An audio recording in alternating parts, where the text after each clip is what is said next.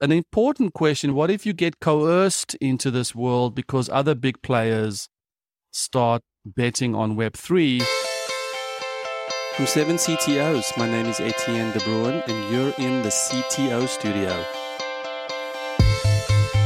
kind of reminds me of the whole single sign on thing where you had to start integrating Facebook logins and Google logins because the, the, the internet's expected that. And so, what if the next social login is a MetaMask ish style? I think any crypto site that you go to today, almost the first thing you do is it's like log in with your MetaMask wallet or something. So, there's a decent component of at least new areas and new sites that are going in this direction. So yeah, so I purchased the 7ctos.eth domain name. And what I did was I had to connect my MetaMask wallet to the ENS domain service. It was a fairly harmless process. Click in Windows and connect and yes and accept and I think what you're going to see a lot of is you're going to see a lot of new companies that didn't exist before, building new things that weren't conceivable before in this space. And I think a lot of the existing companies are going to have a, a, a sort of not a hard time, but a they're going to have to think through what their approach is going to be to enter the space in much the same way that companies were forced into the Web 2 space. And so when you look back at the companies that won Web 2 and, and that had these massive networks of massive ecosystems and so forth, uh, most of them didn't exist in 1990s, maybe Google and Amazon, but other, than that, like most of them didn't exist in the Web one world, so to speak. And and so the question then you have to ask is what benefits, like like you were saying before, uh, can you get from something like this? And I think the benefits aren't necessarily what you think they're going to be. Like in the case of a lot of the companies that are trying to bring in blockchains internally, but they don't want the exposure of public data like they'll go Hyperledger and you're getting the benefits of a blockchain. You're getting the benefits of something like Hyperledger, but you're not really getting the benefits of the Web3 ecosystem and the distributed computing and all of those elements. And so the question really becomes like, are you just doing it because you want the benefits of immutability? Or is there something about your data? Is there something about your what you're trying to build that is going to benefit from the ecosystem, from building smart contracts and, and having all this stuff publicly out there and, and available, that sort of thing. And that's going to be very hard for a lot of companies to determine. And so I think the easy route, especially for enterprise, is going to be the hyperledgers. It's going to be the private blockchains, but you don't really get the full benefit of the ecosystem when you go down that route. I'm totally agreeing with you, Michael. I think I've talked to a few companies now that are trying to develop private blockchains and that sort of thing. And honestly, I think the business case is pretty weak there. It's just an extremely expensive, slow, annoying database that doesn't benefit from some of the network effects that you're getting out of the public blockchains. So, so what are you doing? Why are you doing this? So Etienne mentioned getting sucked into Web3 against your will as like a defensive measure. I, I, I think it's important to recognize here where is the pressure coming from to move to Web3? And it's not coming from Facebook. It's not coming from Google. This disrupts their business model of owning your data. Yeah, I don't anticipate these large players who who exist to monetize your data are going to be making any like radical moves to web3 it's the demand is coming from the user right the user is i don't want to give away my information anymore and i want to be able to own and monetize my own data my own creations so i think for ctos this is actually going to be about seeking out new user bases and who mm-hmm. have the who actually need web3 technologies. And that's going to be content creators who want to monetize their data and monetize their creations better get a better margin on the things that they create and people like that. So i think there's just going to be new classes of applications that serve new classes of users and that's where the shift is going to come from. Yeah that's a really good point because uh, I think a lot of people are talking about Web 3 as though it's going to replace Web 2. And I think that's a completely incorrect view. It's just at the margins, maybe it'll replace a few things, but it'll mostly just grow on top as an add on, as capability that Web 2 can't easily achieve and it'll be a new thing. And so the idea of finding new users seems exactly right to me. When you talk about privacy concerns, we're always talking about privacy concerns from the point of the user, we don't talk about privacy concerns from the perspective of the company itself. The company that's building these tools on Web3, if you're building tools that you want like private data and, and, and storing data and you're using it as a database, you have to remember that, that it's not just the user's privacy concerns that you have to be about, it's your own. And you don't have the privacy that you would have if it were just your, local stored database and that sort of thing. And you do have some coins out there like that, Zcash, Monero, that sort of do the privacy bit, but they do it almost like a shell game, right? Like, like Monero is a little bit of a shell game and how it handles privacy. Zcash probably does it the best just in terms of the whole two out, one in situation. But all of that stuff could eventually be retrograde. Like you can figure that information out. And so when you're talking about privacy from a corporate perspective, you're not just looking at your user's privacy in terms of their information and things attached to their wallet, but you're looking at your own corporate information and your competitors having access to it. Your competitors investing lots of money into figuring out what you're doing and how you're doing it and, and, and being able to maybe reverse engineer what you're doing based off of the, the metadata that's in the chain and that sort of thing. So there's a whole plethora of things that you have to think about. Yeah, I think that's right. I think one of the keys to to thinking about blockchain as a database is to understand that by default and with only extremely complex efforts will you avoid it being public, like all the information in that database being public. And so if you have data that wants to be public and needs to be public, this idea of write once, read many or something like that then I think it can be a good solution. So, can I riff a little bit on the user owns their data? Is it really is it data that's encrypted in the blockchain with my private key? Is that what it means? Private uh, data transactions, basically. Like you you take your wallet with you wherever you go. You interact with whatever app you choose to interact with. But at the end of the day, like that information is associated to your wallet, associated to you. It's not necessarily associated to the company. So, in other words, if I'm a company that is fully Web3 and I have this gorgeous product, I am basically through your wallet asking you for permission to access your data, which without your decryption of your data on the blockchain, I will not have access to that. Is that does that sound right? That's pretty good in terms of approximation. I don't think anyone's cracked that that that chain yet in terms of like how to do that successfully from a from outside of the financial space, right? Outside of monetarily financial, like I'm giving you X amount of tokens, you're giving me X amount of of, to- of information or ETH or whatever the case is. Like most of that kind of stuff has been that has happened within a financial sense. Okay, but so my first flaw in the system is my ownership of my data is only as good as my recollection and safety of my private key or my wallet. yes. This is the incredibly big challenge is if there's anything CTOs have learned, it's that people are terrible about passwords, about security, about anything. But then it's not just can I not lose my wallet? It's the fact that I can have multiple wallets. I feel like this whole the human wants to own their data and having a very small like already from the population you have a very small group of people who understand what a wallet is.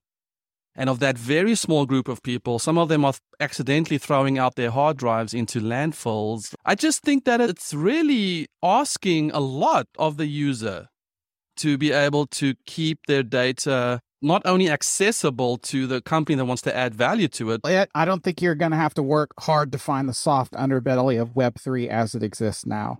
As Augustin said, it's the worst database you'll ever use at this point. Running your application on the EVM, you're not going to be a happy camper if you're used to running applications in a commercial public cloud. We have a long way to go, and there are some thorny computer science problems to solve before we're going to be able to rebuild Facebook on Web3. But I think the most important aspect of Web3 is why it's happening, right? We're not using blockchain to build distributed databases because the databases that we have aren't performant enough. The problem is that we want to have networks of public trust that don't have anything to do with these centralized authorities. So we'll find out if the juice is worth the squeeze once we invest all of these resources into building these platforms, will we? I think the users will come with these platforms as they come. Like, how hard was it to convince your grandma not to write her password on her sticky and put it up on her monitor, right? Like, that's a problem that we've had for almost 30 years.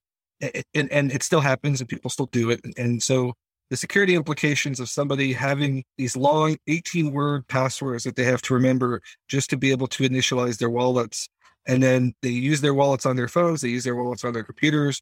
They forget where those 18 words are. They, they don't put them in a safe, they leave them in a drawer, and suddenly they can't get into their wallet again and they can't get that back. That sort of thing. Like those aren't the same sort of pain points that I can see that I saw with just password rememberings, 26 character passwords that nobody can can remember and they just write down on a notebook, that sort of thing. I think the pain points are the same in my opinion uh, for what we we just, we just we've got through that pain point already, and we're going to have to go through this pain point as well. Yeah, I, I, obviously what Michael's saying is exactly right. I think the challenge, of course, is that a lot of the we'll call it the hype or the boosterism around Web three is this idea of decentralizing things quote, unquote, but and not giving Facebook or, or Google your data. There's a reason that I use Gmail and it's because Gmail does an awful lot of good things for me so that I don't have to run my own private mail server because that would be an, a complete nightmare. And so it introduces new problems. Now, not to be too negative about it because it introduces significantly new opportunities. It's just a question of being really clear eyed about what the upsides of those new opportunities are. I think the idea of putting your database in on, on the blockchain, that's obviously insane but like tiny important pieces like identity and that sort of thing, I mean, that's probably pretty sane, maybe. Yeah, I'm thinking through the idea that the world that Web3 wants to be the foundation of is the world that doesn't exist in the in in the real world. So I feel if you think about NFT being a, a frenzied proof of ownership of a digital asset, right? If you think of self sovereign identities, which was so big five years ago on the blockchain, where it was so important to have an identity that could be mapped to me. If you think about the different technologies, if there's a confluence of Web3 is actually like trying to be the metaverses or the, this, the, there's a world that doesn't exist in flesh and bone that has to be the metaverse as maybe one expression of that. Then I can understand how the complete immutability of it, in other words, just like I can't take this hand and put it on someone else's body. My hand is immutable, right? It can't cha- it can't be taken off my body. How does that get replicated in the metaverse? Well, through a blockchainy, immutably connected CPU thingy. If I purchase this coffee mug and it's mine and it's only mine, and how does that get replicated in this is this is immutable. I suppose I can throw it on the floor and it breaks. But there's this replication of the real world into the metaverse that now I'm starting to say, wow, okay, Web3 is actually the web, is the internet of the world that doesn't exist and hasn't been created yet. And we have seen faint glimmers of. That's where I'm going with this right now. I, I think you hit the nail on the head at this whole world that Web3 is supposed to enable just doesn't exist yet. We talk about decentralized finance like nation states are just going to allow that to happen. We we talk about having a social network built on built on web 3 that and so there's no middleman to take rents, which is what Facebook does. And that Facebook and Google are just going to lie down and allow this to happen. You've mentioned a number of uh, technological challenges that Web3 faces in becoming a reality. We can think of those all day, but there are also tons of regulatory and also just societal barriers to making it happen feels like Web3 right now feels to me a lot like when Linux came around. You had to have these hackers and people who really loved computers and set up the stuff on the command line. And maybe you can get your graphics to work today, or maybe you can't, but forget about audio, eh, except it works for a month and then it doesn't. So there's a lot of stuff that'll be like that. I think it's going to be a long time before grandma starts using it. Now, I say that but when the, the grandkids sets up MetaMask for grandma, maybe she'll go into Decentraland or the sandbox or something. But in the interim, I, I do see a lot of value, like the, the MetaMask wallet, like lets you get into your stuff. And there could be private blockchains like your doctor and your hospital and your whatever medical repositories where you can get in and see it without having to have an act of Congress. You can get into financial records you can make contracts like wills. There's the DeFi, you can do loans. And or you can create art. And one of the real intriguing things that I read about this week was you can have royalties. You can put in the smart contract some kind of code that causes a small fee every time something's resold. And you can limit, okay, I'm only going to sell a thousand copies of this. But when I do, every time it's resold, I get a little piece of that. And instead of maybe one, I make one painting and sell one copy, maybe I sell 500. Artists make 500 prints and that's it. Well, maybe they do it this way.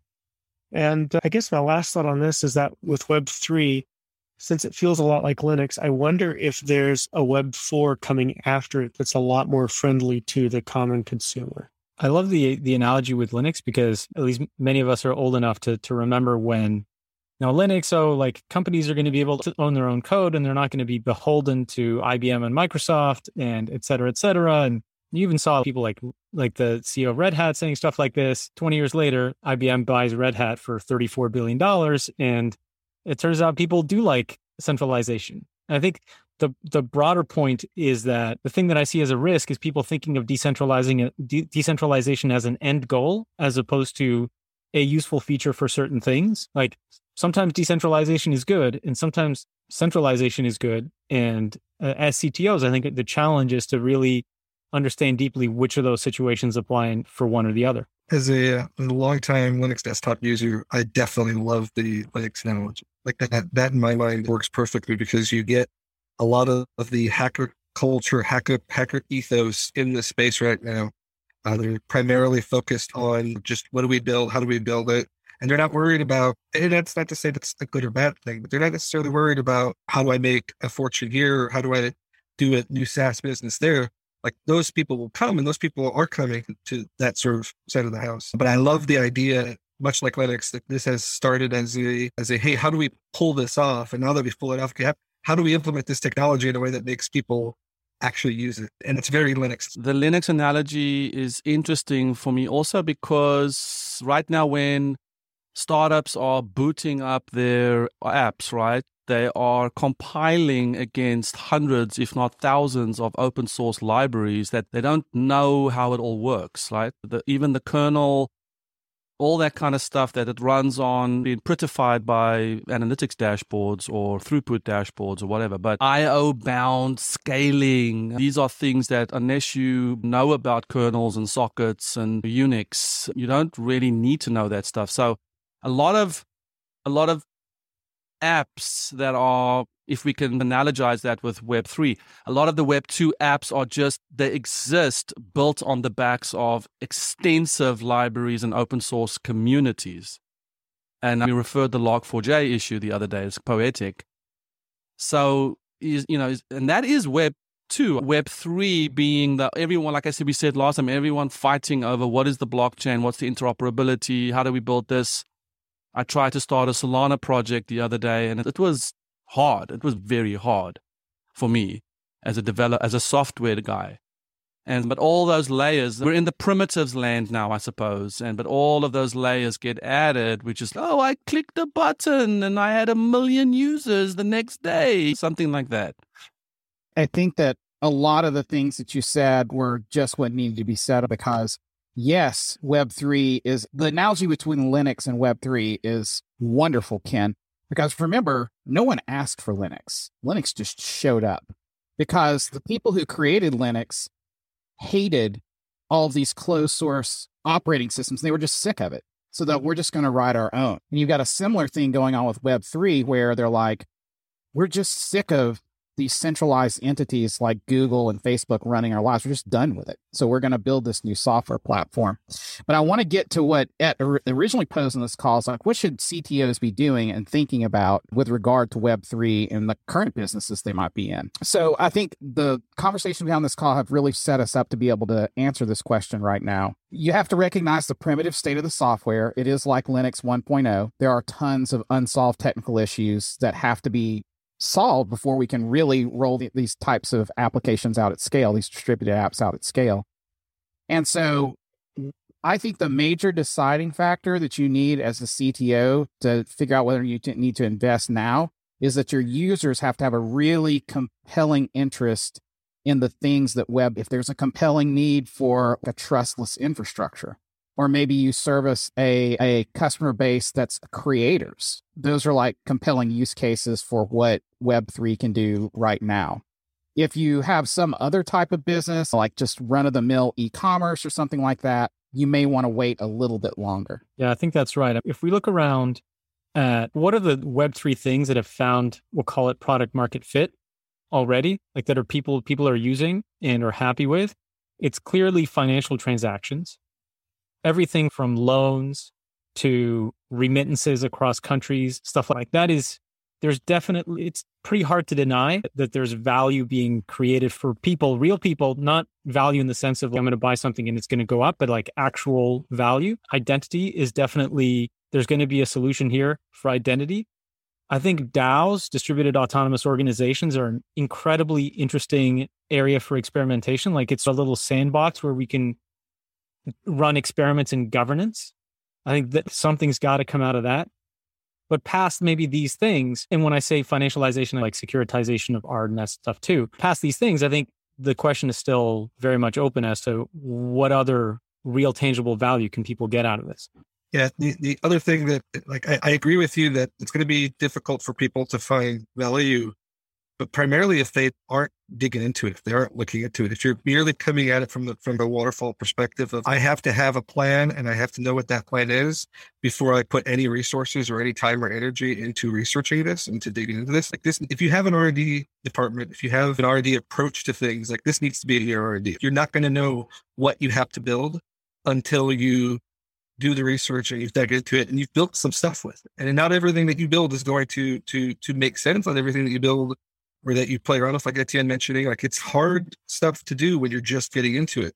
But so was everything else that we've built thus far, right? So is like building distributed infrastructure in AWS. And eventually we learned that we can do it with our icebergs. So I think a good answer to that question is you're not going to know until you start digging in, until you have your people start digging in. And the, to go back to the thing that I said in the last episode that we did, I think the big thing that crypto is missing right now is a creativity. Everything is focused on the hyper finance side of things that there isn't really like a creativity of apps coming out. Like we haven't really seen a zenith of what's possible because it's it, like everybody's so focused on tokens and, and making money that they haven't really gotten to the point where everybody's really being creative with this stuff. Yeah, I, I, I agree, Michael. In in Web 1.0, email was like the killer app.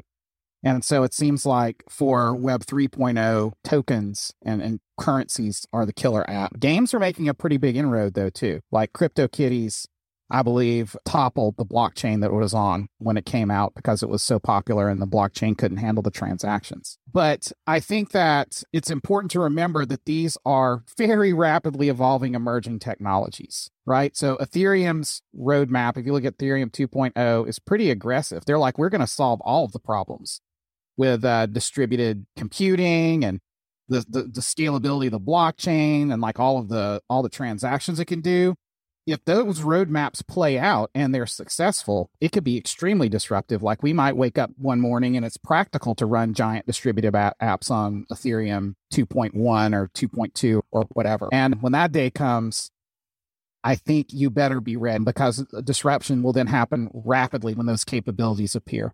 And I think there are two things you need to think about. One is you're right, Michael. Maybe I was a little bit too aggressive in my statement of maybe you should wait. I think that any sizable company definitely needs to dip their toenail in it and at least have some understanding of it. And I think that the other like Et, when you said, "Oh, I tried to I tried to make a basic smart contract and it was actually really hard." There's going to be a huge period of adjustment where we're realigning our labor force around Web 3.0. I remember when we went from Web 1.0 to 2.0, and all the like the hill that I had to climb to get up on 2.0 technology. So maybe start working on your labor supplies for, for when that time comes. I think what you had said about e-commerce, I think e-commerce is potentially next. I think e-commerce is an area that's really interesting to see because there you have invoicing, there you have the immutability of receipts, there you have the you have physical products that then associated to something that is in the chain. Like I think it was Shopify that recently just announced that they were partnering with another another firm to basically build and mint NFTs, so people could basically upload their doodles and their whatever cats and monkeys and and stuff, and basically mint their own NFTs and then sell them. Like that's pretty fast and that's pretty huge. But but I think applying that to actual e-commerce, like deliverable goods and stuff like that, I think is going to be potentially a huge thing because it, you just look at like the clothing industry or just look at the resale industry, right? Like you you some somebody forgot mentioned the, the idea of you know, resale and being able to get something off of resale. Like imagine being able to buy a really expensive purse or really expensive piece of clothing. And then when you go to resell it or when you go to give it away, you you you pass along the, the fact that it's authentic and it's now it's, it's not fake or whatever the case is. That's I think a huge part of the business that might be coming up soon. Yeah, it's interesting you mentioned that. Ball caps come with holograms. A signed baseball might come with a certificate of authenticity. You could totally do that on an immutable record like blockchain, but it feels so Linux came out and it was slow. I just to fall back on that Linux uh, analogy, there were CDs. I probably still have I do stacks of Caldera CDs and Mandrake and different fun things. But now with the internet, like I I was playing with cryptozombies.io oh, the other night just to be able to learn how to write in Solidity. I guess I'm not embarrassed to say that I'm doing something that's designed for kids to try to figure out how to get inroads in here and, and, and understand what it is. I've gone to, to Udemy and bought a couple classes. I recognize, even as a CTO, that I don't know, and I don't know what I don't know. But I can tell you that ignorance is costly too. And maybe I'll save this for another call because I got to get off. But I lost 0.57 Ethereum the weekend before last. Uh, partly because I was an idiot, but partly because I trusted some things that weren't trustworthy. Like when you go in, when you go into uh, Slack and someone DMs you on a Slack channel, it's them. But if you're on a Discord server and someone DMs you, that's totally spoofed. And the precautions that the sandbox takes, for instance, to warn their users against scams, I didn't even know. So mm, I, I can break that down for y'all. I'm writing something up later. But the last thought is some of the things that are going to be coming. So Linux was slow. There's the CDs and the distribution of stuff in boxes. Now there's the internet. You can download stuff. You can go to web pages. I, I saw yesterday someone posted, I can't wait for someone to do a Web3 version of Twitter because I'll sign up for it. Can you imagine how less toxic it might be if someone had to pay a small gas fee to tweet or press releases. You put in press releases and you were the first one to say it or patents or it's, I think it's coming, but I think it's going to hit us much, much faster than the Linux revolution did. It's funny you mentioned about kids because there's the kind of two important points there. I think one is I'm speaking for myself. You guys are all, I'm sure, much younger than I am, but like I'm an old man relative to my kids. And it's amazing how much of their identity and their future is tied in with like just living in the digital world, whatever we want to call it, whether we want to call it metaverse or not. And things that they find valuable are digital goods. And if all the blockchain technologies do is create digital scarcity, even that's probably a lot in terms of creating value for them. The, the funny thing about what you said, Ken, about the Discord channel is my 10 year old came to me just this last weekend and he said, check out this scam. Cause like somebody had tried to scam him and, but he was onto it. And again, like to them, it's just this, it's just part of life. It's just not, you know, leaving your wallet out, you know, on the street to them. Of course not. Why would you trust somebody who DMs you on Discord? That's crazy. So I think there's a, there's like a generational gap that that we're certainly going to have to overcome slowly and painfully. So I just wanted to react to what Ken said about using a kid's tool to to learn these uh, basic skills of writing distributed apps, and then of course what happened to Etienne and me too, just trying to write a hello world Solidity app was actually fairly challenging. There's a complicated stack involved with it. One of the key, like I said, one of the key things that CTOs are going to have to address is where are you going to, where, where CTOs are we going to find all the people to write these apps when the bonanza comes, right? What's going to stimulate the people who are currently Web 2.0 developers, and there are, of course, lots of those, and even those are scarce, right? the good ones to just all migrate to to web 3.0 and create the supply so that you know entrepreneurs can build new apps and we can it seems to me like there's probably things that ctos could be doing to start gently retraining their workforces now if they want to be ready to do a pivot when the time comes finding people and, and, hiring people. You're right. Like it's very hard. Like I don't know many people in this space that are actually writing their own smart contracts or actually doing this stuff outside of like the organizations and the companies that are talking about having people that are doing this. But I personally haven't met that many engineers that are actually like in this space. And so I try to attract, I try to bring guys in that I know are good, that maybe are working, you know, somewhere. And I'm like, hey, have you seen this? Have you tried this out? And get them excited about that stuff as well. Because then who, who's to say that they won't get excited about it, want to jump in on a project in the future that is around this? I think taking good engineers that you already know are, are worth their salt and being able to send them down this rabbit hole, so to speak, I think is a good thing for them as engineers. And it's also a good thing for you. And to quickly speak on the issue of scams per se, like just try to put down crypto investor on your LinkedIn profile and you will see a plethora of scams, much the same way that you see when you say that you're a software engineer of any kind in terms of recruiters. Like, like you're just going to get people wanting you to send them ETH and all this other stuff, and they're going to double your money and blah, blah, blah. It's just a part of life. Like you're you're gonna you're gonna get people that are going to hit you up on stuff like that, and it's just a matter of teaching and training not just your kids, but surprisingly the engineers and the people around you that don't know as much about that much about this stuff to avoid these sort of scams. Yeah, that's a good point, Michael. I think the thing that's interesting about the scams is, for one thing, I think you could think of it like the Wild West, right? There was all sorts of semi-lawless regions in the west of the United States up until like shockingly recently. And so that's an analogous thing. I think the from a philosophical perspective, a thing that I think crypto people sometimes mess up is the idea that this is a good thing as opposed to a bad thing.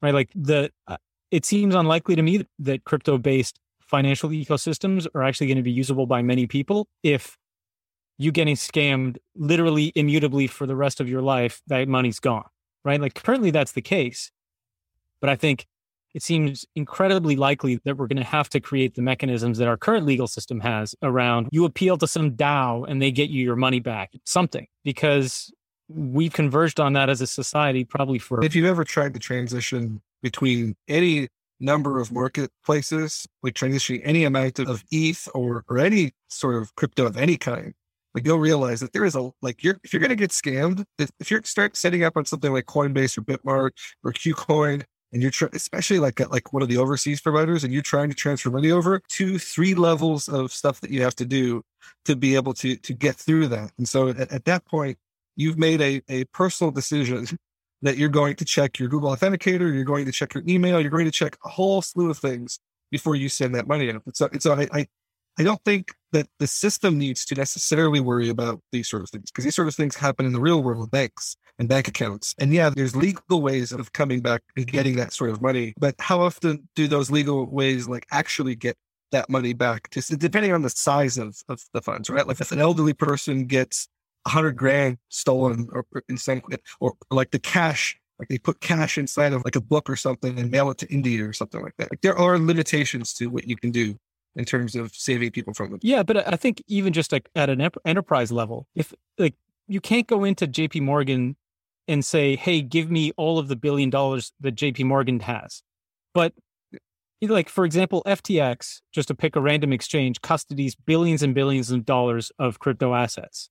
Like the idea that you're going to get a small a commando team to go in there and just hold everybody at gunpoint until they say transfer this money to these addresses. That seems like a very real risk if there's billions of dollars at stake, right? There's a very fundamental difference between what is doable in crypto versus not doable in crypto, especially when you talk about the level of security and protections that enterprises need in order for this to be a legitimate business decision. Yeah, some, something that Ken said around the gas fee to tweet. Do you guys remember when blockchain or Bitcoin came out and the fractional payments idea came up where it's like, hey, if, if you scroll down a blog post, the more you scroll, the more it's taking off this micro fraction of your Bitcoin wallet and the promise of rewarding people uh, directly for content creation.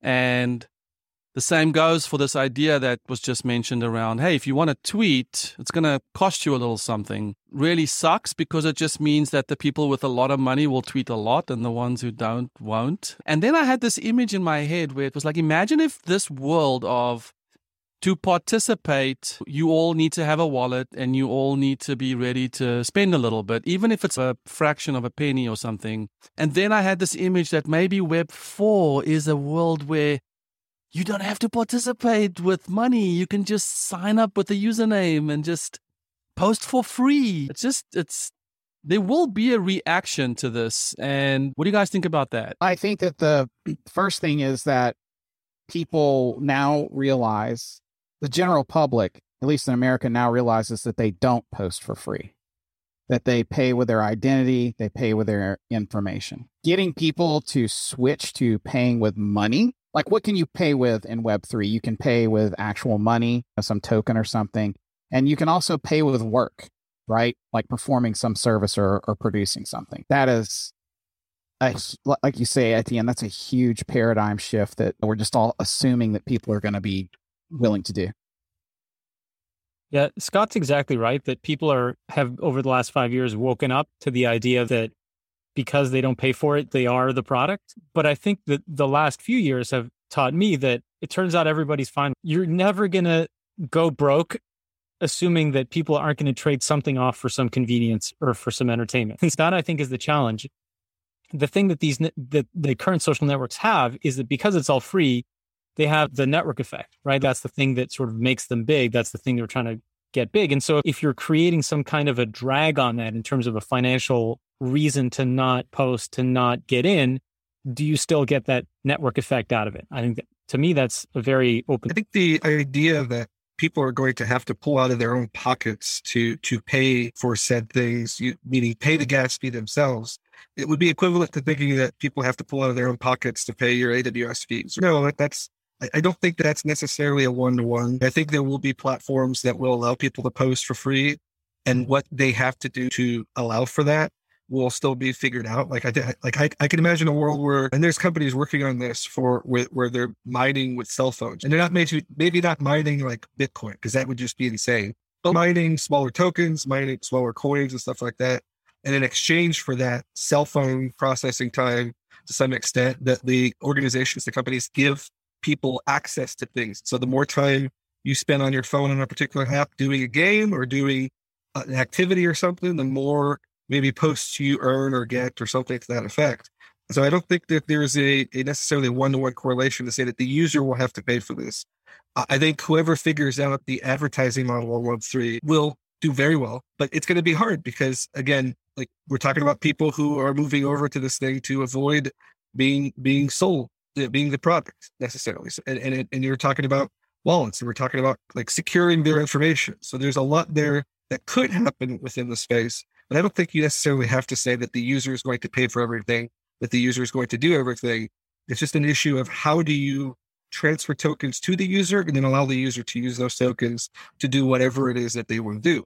And one last thing that I'll stop here on the issue of posting, the issue, like, I think there is a plethora of people who don't want to be using the social networks, who don't want to be using Facebook, don't want to be using Twitter, despite the network effect, because like they get banned, they get restricted, like they get limited in terms of what they can say and how they can say it. And so when you give them an ecosystem that says, hey, nobody can ban you, nobody can block you, nobody can tell you what not to say, suddenly, it, like you got people that are willing to put money down. They're willing to pay for that. They're willing to say, hey, I, I want to be able to speak my mind and not be shut up by people. And then the, the implications of what that causes and, and, what that allows for are manifest in, in and of themselves.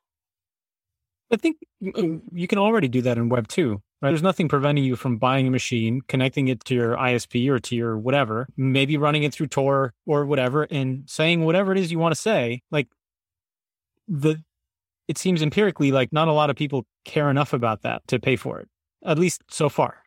I, I, do believe that people like when you're talking about running your own service, running your own ISP. The reason people use Twitter, the reason people use Facebook is not because they they want to run their own systems. They don't want to run their own websites. They don't want to run their own stuff. They want to be in the public discourse and, and responding to people and corresponding with people.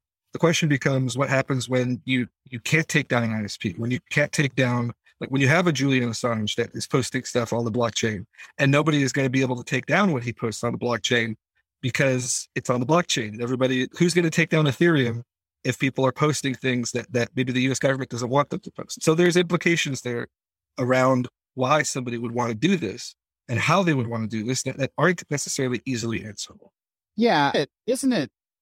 Isn't it true that in some ways, when you p- participate in these blockchain networks, you're paying with compute, right? Like it's your it's the work that your computer does to validate the blockchain that is your entry fee into the network. So the, the the fundamental problem with that is it doesn't work right now, and you can't really like these EVMs aren't efficient enough to run these giant applications yet, as far as I know. But if, if we can imagine a, a Facebook successor that ran on Ethereum 3.0, you're you would be part of the back end of that. So your machine would be the part of the back end of that gigantic application.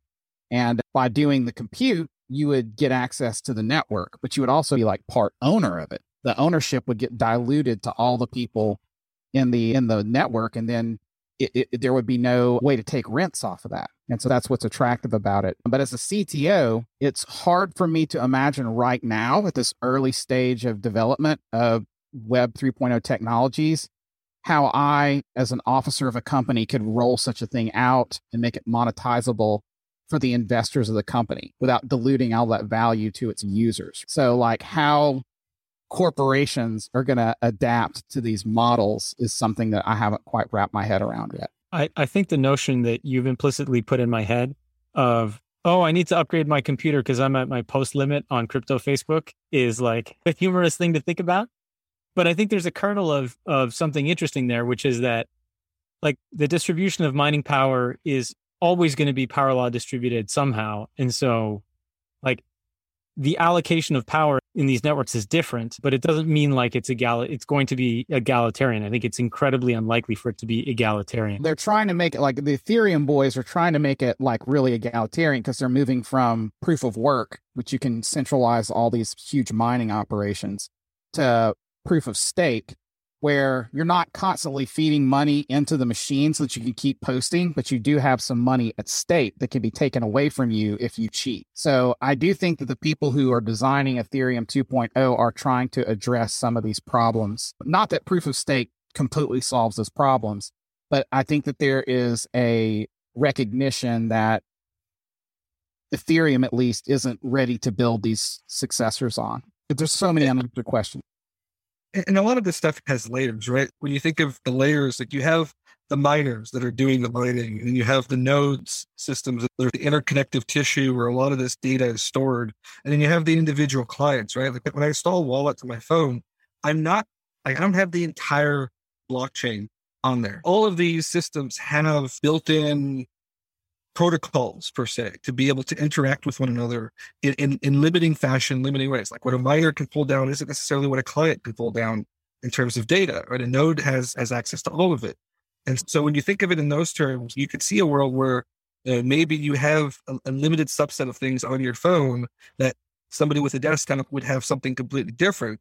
And what you process you know, locally isn't necessarily what you process on a mobile device and that sort of thing. And, and who's to say that if you want to process things on your, your device, you're going to get tokens? But who's to say you don't decide, hey, I want to pay for a post? We have that already today within Facebook. We have that already today within Twitter in the form of sponsored tweets and in the form of sponsored posts. So the paradigm is still there. When you're talking about the egalitarian nature of being able to post, we we don't have that egalitarian egalitarian nature of tweets and all that kind of stuff now because you still have a huge number of percentage of people who who post and then get retweeted and who have tons of followers doing the the primary like large percentage of those interactions with you know like, like people interacting with these larger than life characters and so forth and so i don't think i don't think that we have the egalitarianness that we think we have which, our current systems today. Which is exactly why everyone's talking about Web3, is because those large voices of Web3, Web3, you know,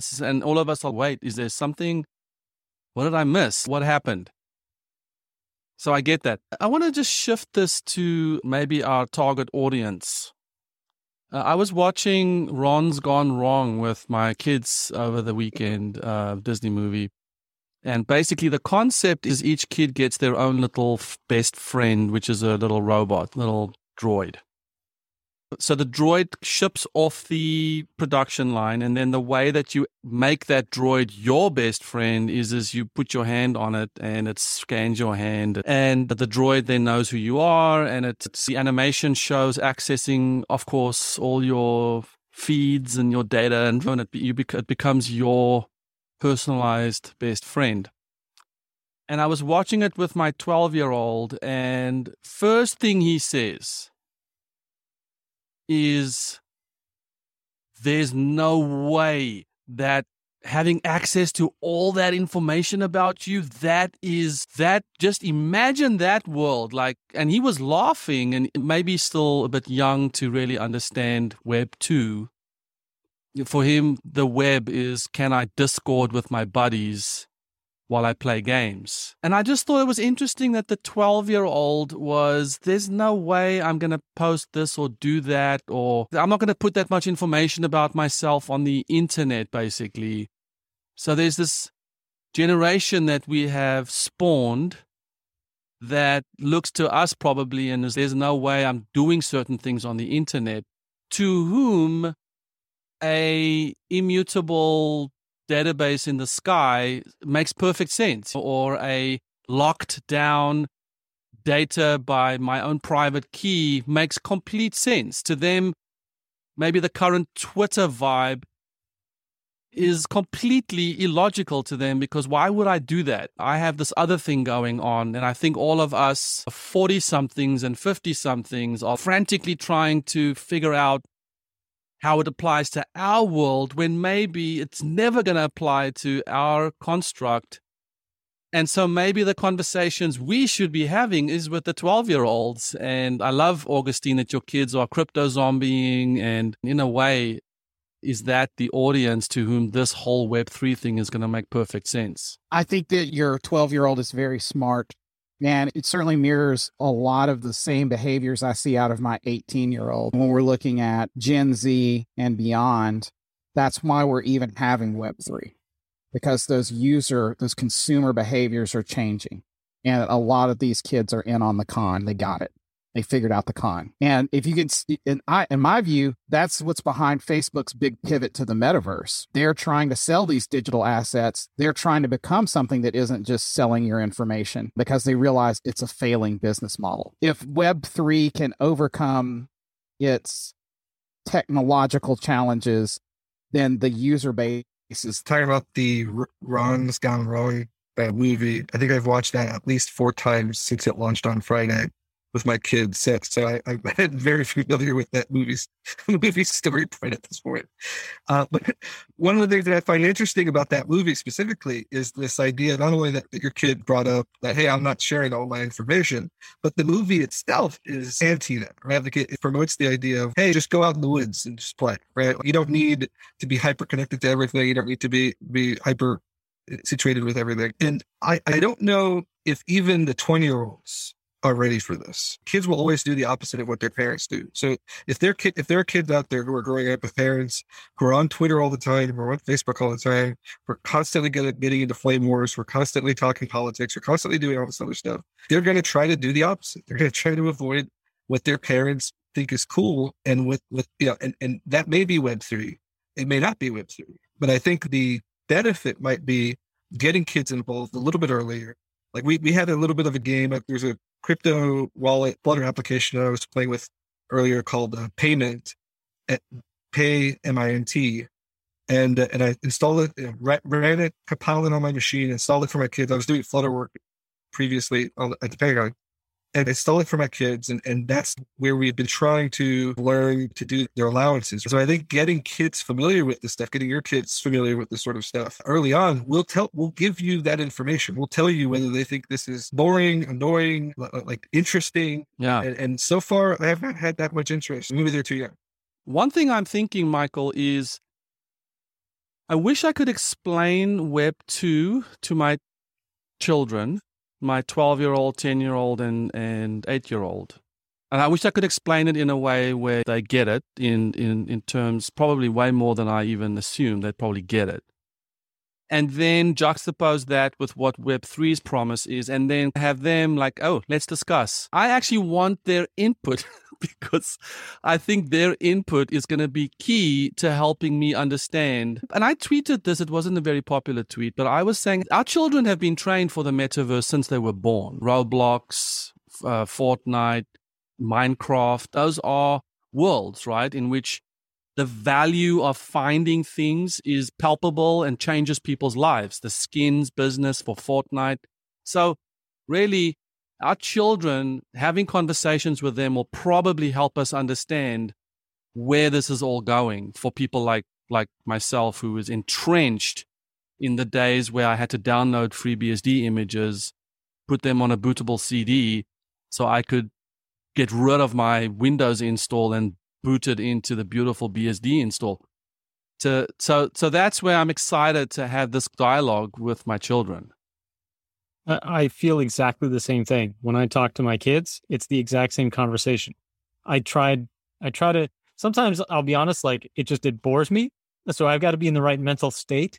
But I try very hard to understand what excites them and what interests them because it's almost always something that is at least a little bit surprising to me. And I think that feeling of surprise about what they find interesting in the context of this online world that we're talking about, I think is a strong indicator of what's the next thing that should be facilitated or built or whatever. You guys are having conversations with your 12 year olds, but Gen Z is very socially conscious and they are concerned about things like inequality.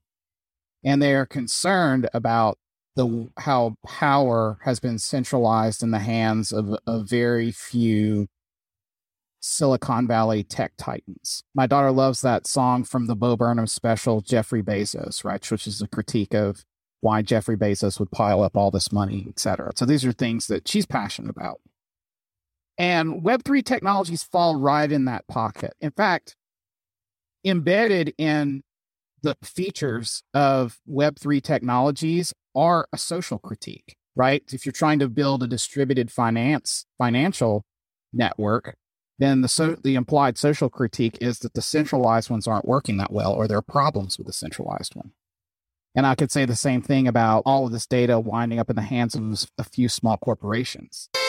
I do believe that social issues like that are one of the main things that are going to drive people to Web3 technologies and, and distributed apps that are built on those platforms. Those are the things that, that future customers are going to care about. You just described your number one customer base that's already interested in Web3 and is already planning on working with them. So I think that's a perfect description of who you, as an organization, as a company, who you should be going after as, as a customer market fit. Thank you for listening. That was Michael Bastos, Scott Graves, Ken Cohn, Augustine LeBron. And if you want to get connected with us, go check out 7ctos.com. And it would be great if you could review this podcast and leave a star rating for us. It helps get us on the map. See you next week.